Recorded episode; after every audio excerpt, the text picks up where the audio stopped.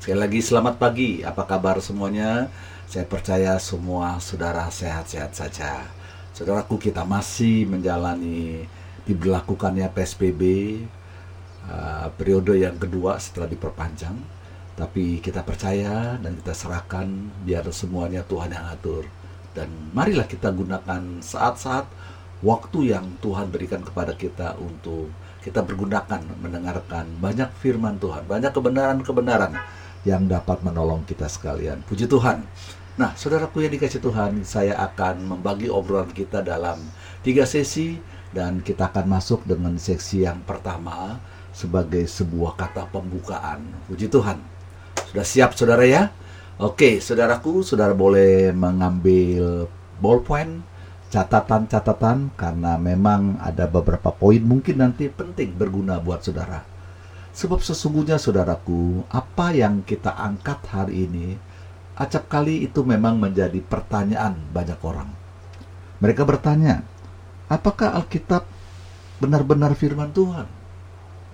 Nah, saudaraku, seperti yang saya katakan tadi, saya tidak mengadakan kuliah supaya selayaknya di sekolah teologi ya, tapi saya akan ajak saudara untuk ngobrol-ngobrol ringan dan kiranya Tuhan tolong supaya kita bisa menjawab kalau ada sebuah pertanyaan, apakah Alkitab itu benar-benar firman Tuhan?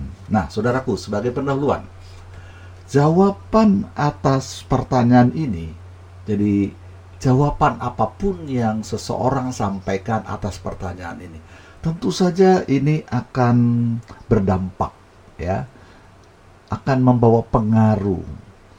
Misalnya, saudaraku, bagaimana seseorang itu pada akhirnya kita tahu dia memandang Alkitab dan apa kepentingan Alkitab bagi hidupnya.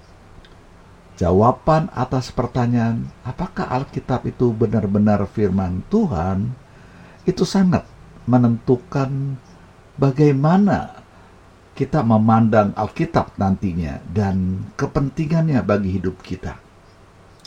Berikutnya, harus saudara sadari, sesungguhnya jika seseorang itu uh, apa namanya percaya dan mengakui bahwa Alkitab itu benar-benar firman Tuhan bagi hidupnya, maka setidak-tidaknya orang tersebut akan nampak dari cara dia dapat bukan saja menikmati ya firman Tuhan tetapi dia juga kemudian akan mempelajarinya akan mentaatinya dan mempercayainya tentu saja orang yang sungguh-sungguh percaya Alkitab itu adalah firman Tuhan maka kita bisa lihat itu akan sangat berpengaruh terhadap sikapnya. Apakah dia benar-benar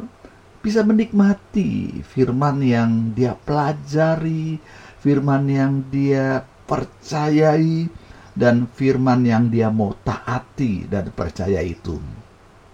Jadi saudaraku, sebenarnya kita bisa uh, mengetahui jawaban seseorang atas pertanyaan ini dari sikap-sikap hidupnya. Karena sekali lagi saya ulang, jika seseorang mengakui dan memandang Alkitab itu benar-benar firman Allah, maka dia akan memandang Alkitab itu dengan cara yang berbeda.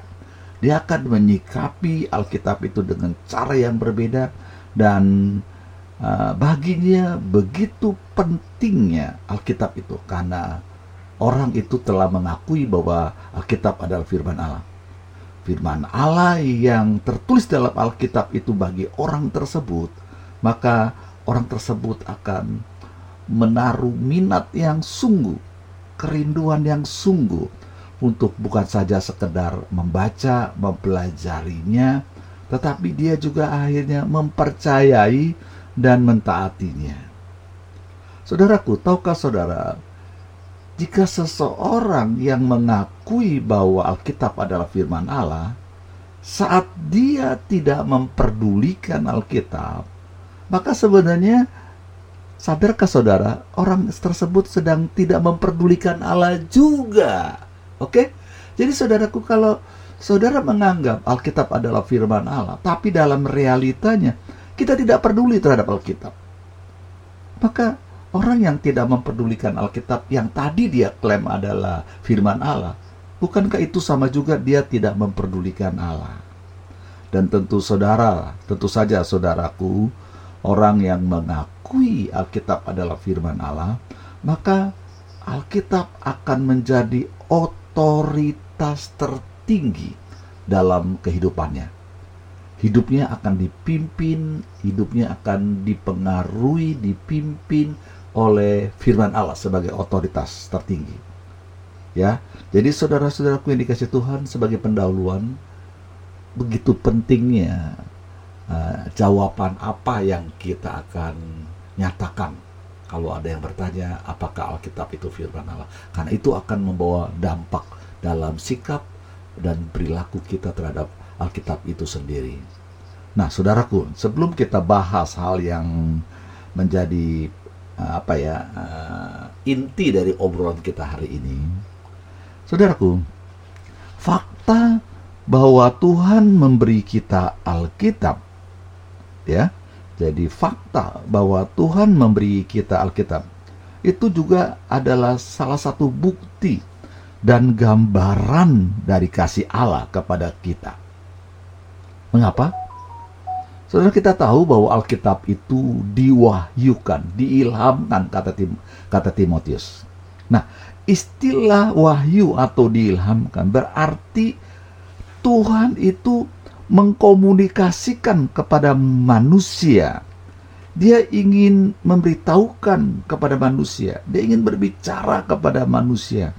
Dia ingin mem memberitahu siapa dia dan bagaimana kita dapat memiliki relasi yang benar dengan dia. Ini adalah hal-hal yang kita tidak dapat ketahui kalau saja Tuhan tidak mewahyukannya kepada kita di dalam Alkitab, bukan? Ya, walaupun pewahyuan Allah dalam Alkitab itu diberikan secara progresif ya, terus-menerus dalam kurun waktu kurang lebih sekitar 1500 tahun. Saya harap saudara masih ingat pelajaran kita atau obrolan kita kemarin. Saudaraku, Alkitab itu bukan saja dia adalah isi hati Tuhan, bukan saja berisi uh, Tuhan ingin memperkenalkan siapa dirinya dan dia memberitahukan kepada kita bagaimana manusia itu bisa membangun hubungan dengan dia. Tahukah saudara bahwa Alkitab selalu mengandung segala sesuatu yang sebenarnya menjadi kebutuhan manusia segala yang dibutuhkan manusia itu baik untuk mengenal Allah agar dia dapat memiliki hubungan yang benar dengan Allah, tetapi juga Alkitab berisi segala sesuatu yang dibutuhkan oleh manusia di dalam mereka sebagai makhluk sosial berinteraksi, ya, uh, bersikap, bermasyarakat, bernegara, dan semua hal yang dibutuhkan oleh manusia di muka bumi ini ada di dalam Alkitab.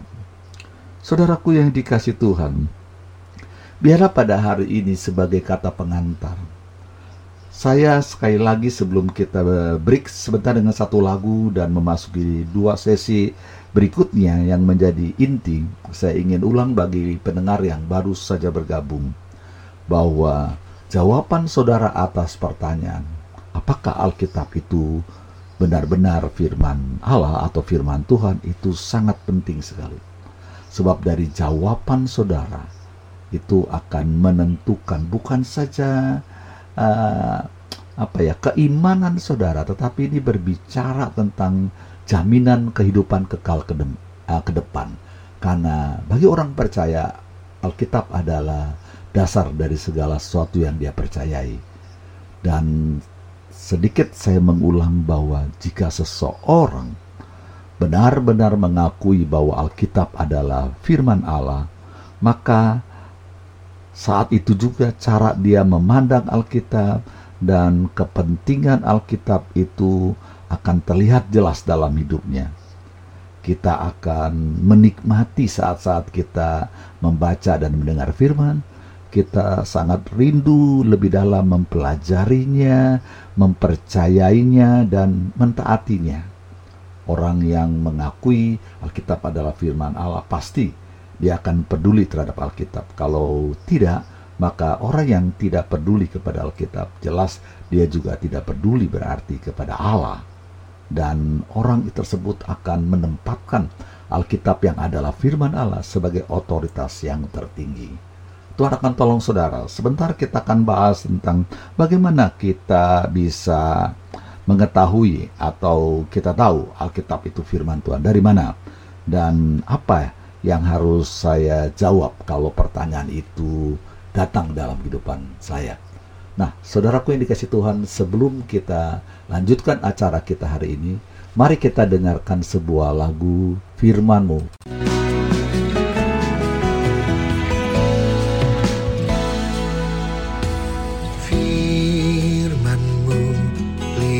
Bagi kakiku, terang bagi jalanku.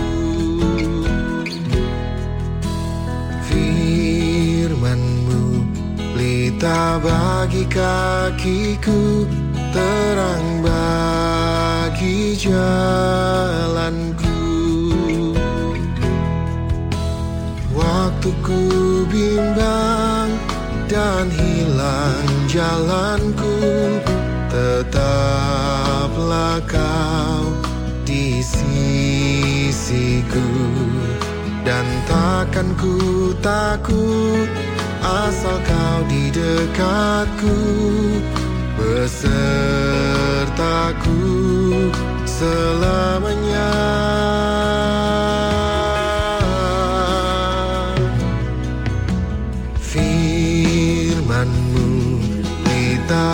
Bagi kakiku terang bagi jalanku.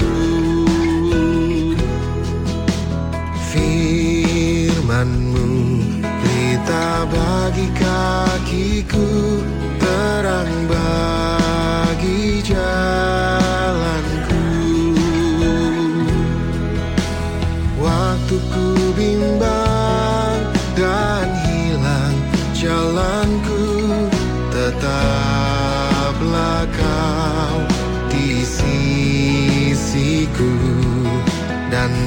takkan ku takut asal kau di dekatku besertaku selamanya.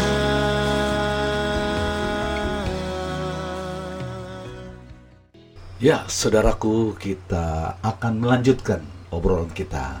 Firmanmu pelita bagiku. Saudaraku, ingatlah bahwa jawaban kita atas pertanyaan apakah Alkitab itu firman Allah sangat menentukan pada gilirannya terhadap sikap kita terhadap Alkitab itu sendiri. Saudaraku yang dikasih Tuhan, apa jawaban saudara kalau saudara dipertanyakan seperti itu? Saudaraku yang dikasih Tuhan, biarlah hari ini sebagai anak-anak Tuhan kita tahu bagaimana kita akan setidak-tidaknya memberikan jawaban kepada orang yang bertanya tentang apakah Alkitab itu firman Allah bagimu. Oleh karena itu hari ini mungkin saudara ingin mendengar kalau begitu bagaimana kita dapat mengetahui bahwa Alkitab itu adalah firman Tuhan. Banyak orang mengklaim mungkin hanya mengakui Alkitab hanyalah merupakan salah satu dari sekian banyak buku-buku yang bagus di dunia ini Salah satu dari sekian banyak buku yang bestseller yang terjual paling banyak. Mungkin juga ada yang bertanya atau berkata bahwa ya Alkitab memang diakui sebagai salah satu buku yang memiliki keunikan yang pada gilirannya membuat Alkitab itu memang berbeda dengan buku-buku keagamaan lainnya. Saudaraku, apakah memang ada bukti-bukti bahwa Alkitab benar-benar adalah firman Tuhan? Saudaraku, inilah beberapa yang perlu kita renungkan hari ini. Saudaraku yang dikasih Tuhan, saya ingin ingatkan sekali lagi sebelum kita akan berbicara tentang beberapa cara kita menjawab pertanyaan-pertanyaan tersebut. Ingatlah bahwa sekali lagi saya ulang ya, ingatlah bahwa fakta bahwa Allah memberikan Alkitab sebagai firman-Nya dengan cara dia mewahyukan, mengilhamkan penulis-penulis Alkitab itu salah satu bukti dari sekian banyak bukti bahwa Allah sangat mengasihi manusia itu. Sebab melalui Alkitab, Allah itu berfirman, Allah itu berkomunikasi dengan manusia. Dia memperkenalkan dirinya, siapa dia, dan bagaimana caranya kita bisa membangun hubungan dan mengetahui isi hatinya dan teristimewa bagaimana caranya manusia itu bisa diselamatkan. Bahkan Alkitab itu berisi uh, apa ya kerinduan Tuhan, janji-janji Tuhan yang akan diberikan kepada setiap manusia yang mau mempercayai dan mentaatinya. Dan semuanya itu diberikan secara progresif selama hampir 1500 tahun. Berisi begitu banyak kebutuhan-kebutuhan yang ada dalam diri manusia.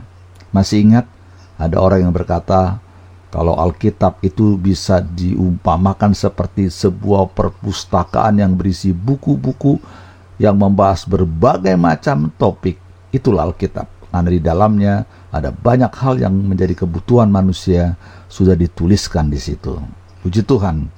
Mari kita kembali ke bagaimana kita mengetahui bahwa Alkitab itu adalah firman Tuhan. Dia bukan hanya buku yang bagus, bukan saja buku yang unik, bukan saja dia buku yang legendaris dan uh, apa ya label-label lain yang diberikan kepada orang yang tidak percaya bahwa Alkitab itu hanyalah buku dari sekian banyak buku di dunia ini. Saudaraku, saya berharap sama sekali tidak ada keraguan bahwa Alkitab yang mengklaim diri sebagai satu-satunya firman Tuhan itu juga adalah kepercayaan kita. Hal ini jelas dalam ayat-ayat seperti yang kita pernah baca, khususnya dalam 2 Timotius pasal 3 ayat 15 sampai 17 yang berkata atau yang mengatakan demikian. Dari kecil engkau sudah mengenal kitab suci yang dapat memberi hikmat kepadamu dan menuntun engkau kepada keselamatan oleh iman kepada Kristus Yesus. Segala tulisan yang diilhamkan Allah memang bermanfaat untuk mengajar, untuk menyatakan kesalahan, untuk memperbaiki kelakuan, dan untuk mendidik orang dalam kebenaran. Dengan demikian, tiap-tiap manusia kepunyaan Allah dipelengkapi untuk setiap perbuatan baik. Saudaraku, untuk menjawab pertanyaan-pertanyaan ini, tentu saja kita membutuhkan bukti-bukti. Ya, bagaimana kita uh, bisa memberitahukan kepada mereka bahwa kenapa Alkitab itu firman Tuhan. Saudaraku, ada dua hal yang hari ini kita akan bicarakan. Yang pertama, untuk menjawab ya sekedar mengcounter atau sekedar menjadi pegangan saudara pada waktu saudara ditanya seperti ini, maka tentu saja saudara dan saya benar-benar perlu belajar firman Tuhan. Nah, ada dua hal yang bisa kita sampaikan, yaitu bukti-bukti yang bersifat internal dan bukti-bukti yang bersifat eksternal. Kita akan bahas dalam dua sesi terakhir ini. Mari kita pertama membahas tentang bukti-bukti secara internal atau secara di dalam, ya. Saudaraku, bahwa Alkitab benar-benar adalah firman Tuhan. Telah terdapat bukti-bukti dari dalam Alkitab itu sendiri. Alkitab memberitahukan hal-hal tentang dirinya yang dapat membuktikan kepada kita sekalian bahwa dia itu bersumber dari Allah. Jadi kita bisa baca dari Alkitab itu sendiri secara internal mem- menceritakan, memberitahukan, menyiratkan, menggambarkan bahwa Alkitab itu bersumber dari Allah. Nah, salah satu dari tiga, tiga hal yang saya ingin bahas mengenai bukti-bukti internal, mungkin saudara boleh catat. Salah satu bukti dari dalam bahwa Alkitab adalah firman Tuhan adalah tentang kesatuannya. Saya ulang, Salah satu dari tiga hal yang kita akan bicarakan hari ini bahwa Alkitab adalah firman Tuhan adalah tentang kesatuannya. Apa ini? Saudaraku, sekalipun Alkitab pada dasarnya terdiri dari 66 kitab yang berbeda. Dari kejadian sampai wahyu ada 66 kitab di dalamnya. Itu ditulis di tiga benua dalam tiga bahasa dalam kurun waktu 1500 tahun dan ditulis oleh lebih dari 40 penulis.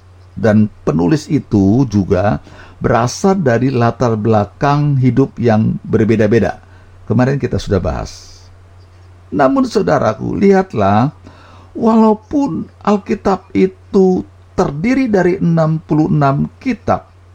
Ditulisnya di tiga benua, dalam tiga bahasa, dalam kurun waktu 1500 tahun oleh lebih dari 40 penulis yang berasal dari budaya, latar belakang, zaman yang berbeda-beda. Tapi, nah ini lihat, Alkitab itu tetap merupakan satu kesatuan dari kitab kejadian sampai wahyu, dari depan sampai akhir. Tidak ada kontradiksi. Kesatuan seperti inilah yang membuat dia itu berbeda dari buku-buku lainnya. Dan ini dapat merupakan bukti asal-usul ilahi dari kata-kata Alkitab. Yaitu saat Allah menggerakkan manusia sedemikian rupa sehingga mereka mencatat apa yang dikatakannya. Luar biasa bukan? Dapatkah saudara membayangkan atau saudara mungkin bisa memperlihatkan sebuah buku yang merupakan tulisan-tulisan dari lebih 40 orang. Apakah ada? Oke, kalaupun ada sebuah buku ditulis lebih dari 40 penulis, dari latar belakang berbeda, dari budaya berbeda, apakah penulis-penulis itu berasal dari zaman yang berbeda dan kurun waktunya 1500 tahun? Mereka tidak saling kenal. Apakah uh, bahasa asli dari tulisan-tulisan ditulis penulis itu dari tiga bahasa yang berbeda? Ditulis di tiga benua yang berbeda atau mungkin lebih? Adakah? Tidak ada, saudaraku. Luar biasa. Mereka hidup di zamannya dalam kurun waktu 1500. Ini bukan waktu yang pendek, saudaraku. Mereka itu lebih dari 40 penulis yang tidak saling kenal, hidup di zaman yang berbeda. Dan mereka juga menulis dengan bahasa uh, yang berbeda. Ada yang Yunani ada yang uh, Ibrani Aram.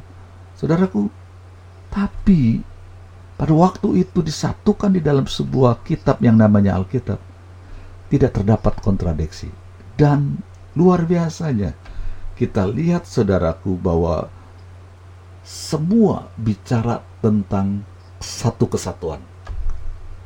Masih ingat hari Kamis yang lalu kita membahas perjanjian lama itu sebenarnya berbicara tentang satu bangsa dan perjanjian baru berbicara tentang satu orang. Dari satu bangsa muncul satu keluarga, lalu kemudian di perjanjian baru muncullah satu orang dan itu adalah Tuhan Yesus Kristus. Ada satu kesatuan yang luar biasa. Salah satu bukti internal yaitu kesatuannya. Dan yang kedua, bukti lain dari dalam atau secara internal yaitu mengindikasikan mengindikasikan bahwa Alkitab itu benar-benar firman Allah dan ini dapat kita pakai juga bahwa ini adalah firman Tuhan. Itu dapat dilihat dari nubuatan-nubuatan yang sangat mendetail yang dicatat dalam halaman-halaman Alkitab. Saudaraku, selain jenis-jenis tulisan di Alkitab itu berbeda-beda, dia ada sejarah, dia ada uh, apa namanya bicara tentang uh, autobiografi ya tentang seseorang dan tentu saja yang lain-lain kisah-kisah adalah tulisan-tulisan yang bersifat nubuat. Sesuatu yang disampaikan di saat itu tapi belum terjadi.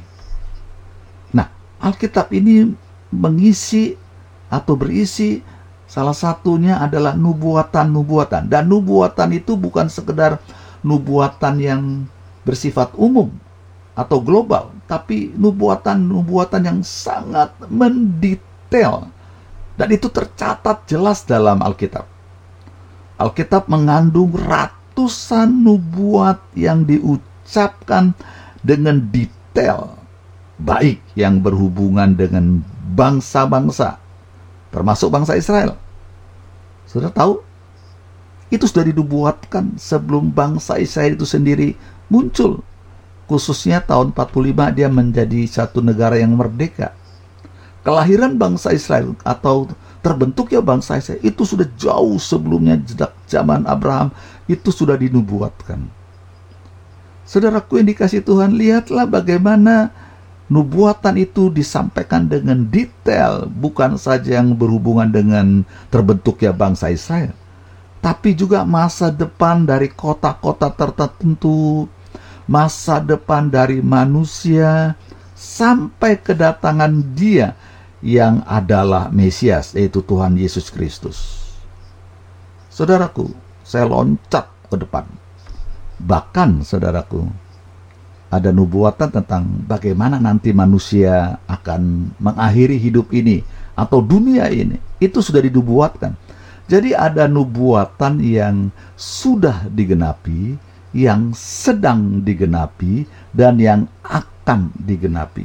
Karena Alkitab itu menubuatkan begitu detail peristiwa-peristiwa dalam hidup ini. Puji Tuhan. Saudaraku, kalau kita bicara tentang nubuatan saja, tentang kedatangan Tuhan Yesus sebagai juru selamat.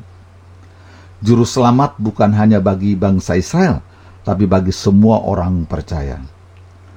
Saudaraku, berbeda dengan nubuat-nubuat yang ditemukan dalam kitab-kitab religi atau kitab-kitab agama lainnya atau yang dikatakan oleh seorang yang bernama Nostradamus nubuat-nubuat Alkitab sangat mendetail dan tidak pernah tidak digenapi.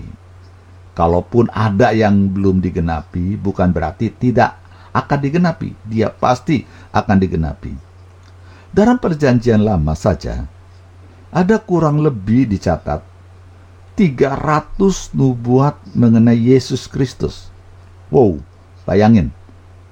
Dalam perjanjian lama ada 300 lebih. Ya kurang lebih tentu saja. Nubuatan-nubuatan mengenai Tuhan Yesus. Itu bukan uh, Tuhan Yesus itu bukan saja dinubuatkan di mana dia akan dilahirkan dan dari keluarga apa namun juga bagaimana dia akan mati dia akan bangkit bahkan harinya pun disebutkan pada hari yang ketiga. Sama sekali tidak ada cara yang logis untuk menjelaskan pengenapan nubuat-nubuat Alkitab. Kecuali akhirnya kita harus mengakui bahwa Alkitab itu berasal dari Allah. Sebab apa? Lihat saudaraku, begitu detail. Kalau kita bicara tentang bangsa Israel, kita berbicara tentang Yesus Kristus Sang Juru Selamat yang sudah dinubuatkan bukan saja secara global atau umum, tapi detail di mana dia akan lahir, di mana dia akan dibesarkan, bagaimana nanti akan terjadi kematiannya, kebangkitannya, bahkan sudah dinubuatkan kedatangannya kali yang kedua nanti. Adakah nubuatan-nubuatan seperti ini di dalam kitab-kitab yang lain?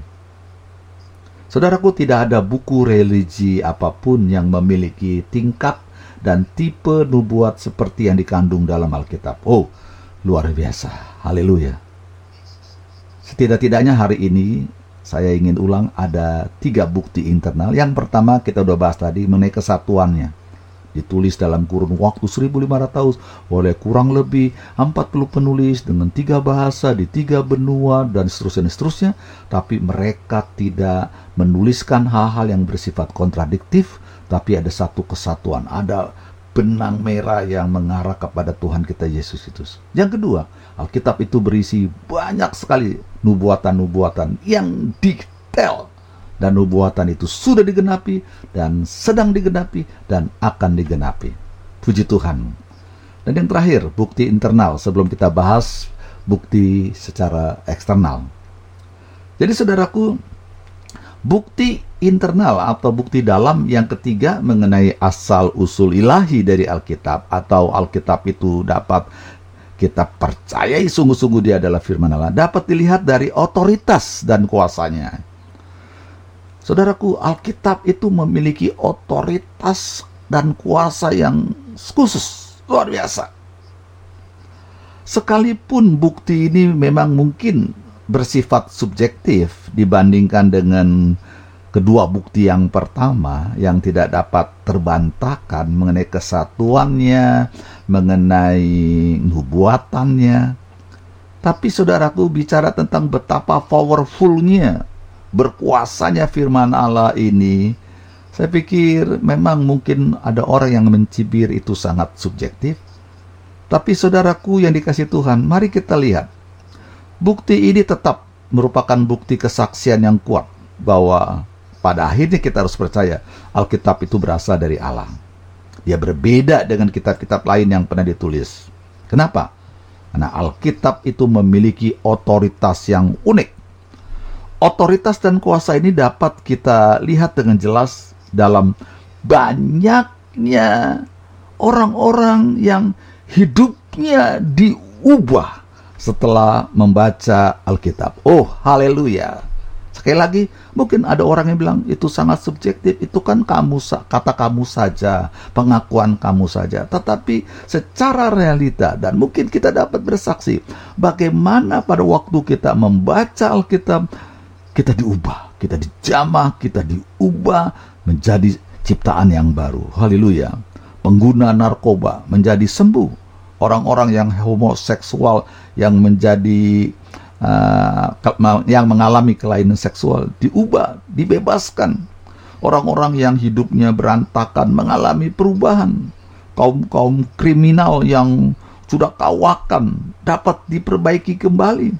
Orang-orang berdosa ditegur, lalu mereka hancur hati. Orang-orang yang memiliki kebencian, istilahnya tujuh turunan, dia begitu benci tapi diubah menjadi orang yang memiliki kasih sayangnya dan banyak hal dan itu terjadi pada waktu mereka membaca atau mendengar Alkitab. Oh, luar biasa. Alkitab memiliki kuasa yang begitu dinamis dan mampu mengubah dan itu hanya bisa terjadi kalau Alkitab itu benar-benar adalah dari Allah. Alkitab itu benar-benar firman Allah, bukan? Haleluya, otoritas kuasa dari firman Allah yang bekerja dalam hidup-hidup orang yang telah uh, diubah setelah dia mendengar atau membaca firman Allah. Hendaknya itu bisa menjadi bukti bahwa Alkitab itu bukanlah buku sembarangan. Dia adalah kitab yang berasal dari Allah. Dia adalah firman Allah yang hidup. Oh haleluya. Saudaraku yang dikasih Tuhan. Saya berharap kita semakin setidak-tidaknya hari ini buat diri kita semakin diteguhkan bahwa Alkitab itu benar-benar firman Allah. Dari kesatuan isinya, dari nubuatan-nubuatan yang sudah dan akan digenapi, dan otoritasnya, kuasanya yang sampai saat ini masih bekerja. Banyak orang bukan saja diselamatkan, tapi disembuhkan. Bukan saja disembuhkan, tapi diubahkan. Huh, luar biasa saudaraku kita akan lanjut sebentar bagaimana firman Allah itu juga secara eksternal dapat memperlihatkan kepada kita bukti dia adalah firman Allah.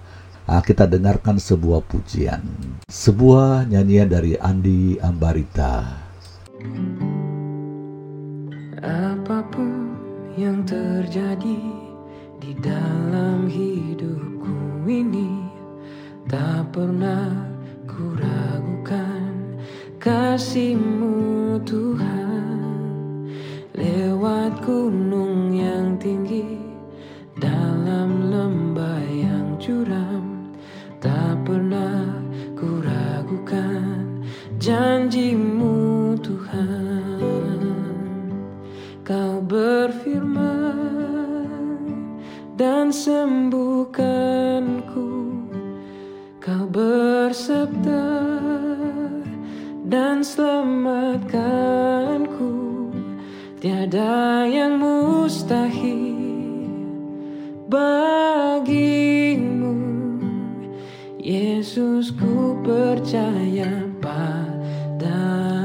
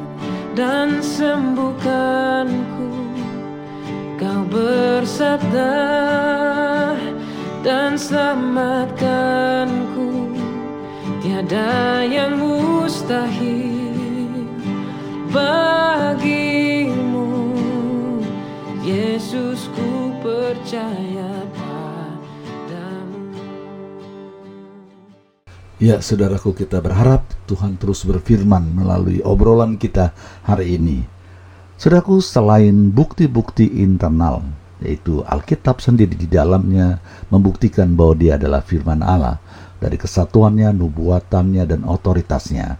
Maka sekarang kita lihat juga ada bukti yang bersifat eksternal. Ya. Ada bukti yang secara eksternal dapat menunjukkan bahwa Alkitab benar-benar adalah firman Tuhan. Nah, salah satu dari bukti-bukti itu adalah mengenai kesejarahannya. Kesejarahannya dari Alkitab itu sendiri. Karena Alkitab memberikan secara detail. Tadi saya berbicara bukti internal, dia ada nubuatan-nubuatan yang detail. Nah, sekarang bukti eksternalnya. Alkitab itu juga uh, mencatat tentang peristiwa-peristiwa sejarah ya dan semua kebenaran yang lainnya yang sangat akurat ya dan dapat dibuktikan sebagai dokumentari historis lainnya. Dari mana? Saudaraku, melalui bukti-bukti arkeologi dan tulisan-tulisan lainnya, ternyata kisah-kisah dalam sejarah dalam Alkitab berkali-kali ternyata dapat dibuktikan kebenarannya dan ketepatannya. Salah satu bukti yang sangat fenomenal yang dulu orang berkata itu mitos tentang misalnya Nabi Nuh dengan bahterahnya. Apakah itu mitos? Ternyata secara arkeologi telah ditemukan. Demikian juga dengan yang lain. Kesejarahan Alkitab dengan tulisan-tulisan yang lainnya itu dapat dibuktikan secara keilmuan.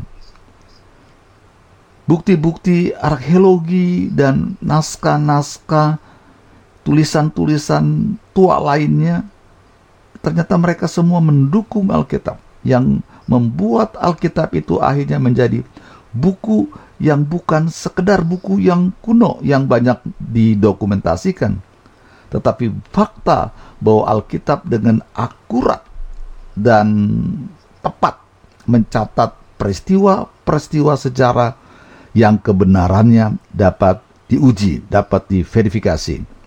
Ini merupakan indikasi yang kuat mengenai kebenarannya dalam topik-topik religi atau keagamaan dan doktrin dan ini memperkuat klaim bahwa Alkitab adalah firman Tuhan. Jadi saudaraku, Alkitab bukan berisi dongeng.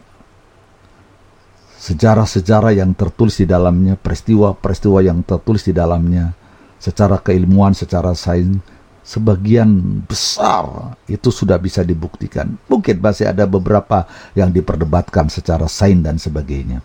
Tetapi saudaraku, bukti eksternal secara kesejarahannya yang tidak dapat dipungkiri. Katakanlah tentang peristiwa kelahiran Yesus dan segala peristiwa-peristiwa sejarah lainnya. Saudaraku yang dikasih Tuhan, secara eksternal Alkitab telah dibuktikan dia adalah firman Allah. Lalu yang kedua adalah uh, Alkitab adalah benar-benar firman Tuhan itu dari integritas orang-orang yang menjadi penulis-penulisnya. Nah, sebagaimana telah disinggung sebelumnya, Tuhan itu mempergunakan orang-orang dari berbagai latar belakang untuk mencatat kata-kata yang disampaikannya disampaikannya kepada kita. Saat kita mempelajari hidup orang-orang ini, saudaraku, semua penulis ini, tidak alasan bagi kita untuk mencurigai bahwa mereka tidak jujur dan tidak tulus menganalisa kehidupan mereka dan fakta bahwa mereka bersedia untuk mati. Bahkan sering kali mereka mati dengan sangat menderita. Kesediaan mereka untuk mati untuk apa yang mereka percayai. Dengan cepat kita akan dapat melihat bahwa orang-orang sederhana ini namun jujur. Ini sungguh-sungguh percaya bahwa Allah telah berbicara kepada mereka dan kepercayaan mereka inilah yang mereka tuliskan, tuangkan dengan jujur sampai mereka bersedia untuk mati atas apa yang mereka tuliskan itu.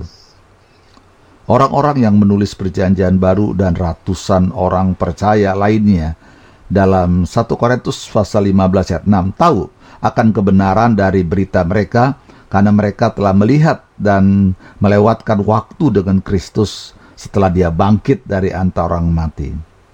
Bahkan perubahan yang terjadi karena mereka melihat Kristus yang bangkit begitu dahsyatnya. Ada orang-orang yang tadinya dari sembunyi dalam ketakutan, mereka kemudian menjadi orang-orang yang bersedia mati untuk berita yang Tuhan telah nyatakan kepada mereka. Hidup dan kematian mereka menyaksikan bahwa Alkitab benar-benar adalah firman Tuhan. Penulis-penulis yang menuliskan itu dapat membuktikan integritas ya. Ya, memang harus kita akui ada kelompok-kelompok yang masih mencurigai atau tidak mempercayai integritas. Bahkan Rasul Paulus uh, dicap sebagai pembohong dan sebagainya. Namun kalau kita teliti sejarah bagaimana mereka mengenal Yesus, mengalami perubahan, kesediaan mereka sampai bersedia untuk menderita bahkan mati, setidak-tidaknya melihat memperlihatkan kepada kita bahwa ada satu kekuatan yang luar biasa dalam diri orang tersebut yang memungkinkan mereka bisa dipakai Tuhan untuk menjadi penulis yang memberitakan isi hati Allah. Saudaraku yang terakhir, bukti secara eksternal bahwa Alkitab itu adalah firman Allah. Saudaraku, di sepanjang waktu kaum-kaum yang skeptik, saya skeptik yaitu orang-orang yang menganggap Alkitab sebagai mitos. Namun sejarah arkeologi telah membuktikan mengenai kesejarahan uh, dari apa yang dituliskan itu. Nah, bukti eksternal terakhir bahwa Alkitab benar-benar adalah firman Tuhan adalah bahwa Alkitab tidak dapat dimusnahkan. Saudaraku, karena pentingnya kitab ini dan karena klaim bahwa kitab ini adalah firman Tuhan, tentu saja membuat Alkitab ini berkali-kali diserang dan berusaha untuk dimusnahkan. Artinya dihancurkan dan tidak boleh lagi ada kitab ini. Tentu saja saudara mungkin yang bilang, ya buku-buku lain juga ada. Tetapi saudaraku lebih sering Alkitab diperlakukan dengan cara-cara yang luar biasa untuk dimusnahkan dibandingkan dengan buku-buku lain dalam sejarah. dari para kaisar Romawi seperti Diokletian sampai para diktator komunis dan orang-orang ateis dan penganut agnostik zaman modern. Alkitab ternyata dapat bertahan dari segala serangan dan sampai sekarang masih merupakan buku yang paling banyak dicetak. Menarik bukan? Saya mendapat catatan dari sahabat saya, uh, Pastor Den, uh, Den oh maafkan saya, Pastor Agus Hermawan dikatakan bahwa Alkitab tetap terpelihara sampai sekarang. Padahal saudaraku, Alkitab adalah buku yang paling kuno. Tidak ada buku yang setua Alkitab. Kitab Kejadian sudah berusia 3500 tahun. Dan banyak orang menyerang Alkitab untuk dihancurkan. Ada serangan yang bersifat fisik, ada serangan yang berupa ajaran-ajaran sesat. Misalnya, telah tertulis seorang bernama Tom Paine menulis buku yang berjudul The Age of Reason yang menyerang Alkitab. Dan dia meramalkan bahwa bukunya akan laris di seluruh dunia, sedangkan Alkitab hanya akan dijumpai di museum katanya. Tapi kenyataannya, sekarang Alkitab bisa dijumpai di mana-mana dan justru buku The Age of Reason itu yang paling hanya bisa dijumpai di museum. Dan ini mirip dengan cerita yang tadi seorang bernama Voltaire mengatakan 100 tahun setelah kematianku Alkitab hanya akan ada di museum. Ternyata betul 100 tahun setelah kematiannya tempat di mana ia mengucapkan kata-kata itu justru jatuh ke tangan Geneva Bible Society. Dan ruangan itu kemudian diisi penuh dengan Alkitab dari lantai satu sampai langit-langitnya. Alkitab tetap terpelihara sampai sekarang sekalipun diserang selama ribuan tahun. Dan ini menunjukkan secara jelas bahwa Alkitab, uh, maafkan saya, jelas bahwa Allah melindungi buku karangannya itu. Saudaraku, sekali lagi saya ingin katakan bahwa kaum kaum skeptik telah yang menganggap Alkitab sebagai mitos, walaupun arkeologi telah membuktikan sejarahnya. Para penentangnya menyerang pengajaran Alkitab sebagai primitif dan ketinggalan zaman, namun konsep dan pengajaran moral serta hukum dari Alkitab memiliki pengaruh positif terhadap berbagai budaya dan masyarakat di seluruh dunia. Alkitab memang terus diserang secara sains, psikologi, dan gerakan-gerakan politik. Namun tetap benar dan relevan hari ini sebagaimana pada waktu mula-mula ditulis. Alkitab adalah kitab yang telah mengubah tak terhingga banyaknya hidup dan kebudayaan dalam 2000 tahun ini. Bagaimanapun para penentangnya berusaha menyerang, bahkan menghancurkan dan merendahkan Alkitab. Tapi puji Tuhan Alkitab tetap kokoh dan benar dan relevan sebelum maupun sesudah diserang akurasi Alkitab yang tetap bertahan sekalipun ada berbagai upaya untuk merusak, menyerang atau menghancurkannya adalah merupakan kesaksian yang nyata bahwa Alkitab benar-benar adalah firman Tuhan.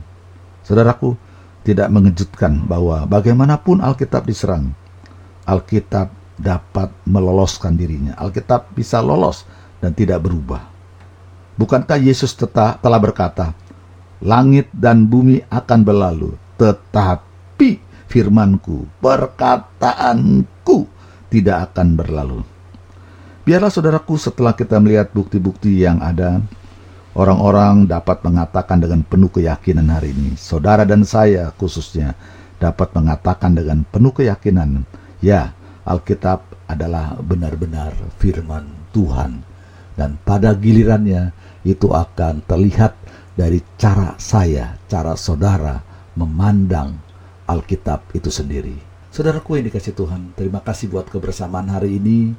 Biarlah obrolan yang sederhana ini semakin memperkuat kita, keyakinan kita bahwa Alkitab adalah benar-benar firman Tuhan. Secara internal dan eksternal, dia dapat membuktikan dirinya sebagai firman Allah. Sampai jumpa dengan obrolan-obrolan berikutnya. Tuhan memberkati.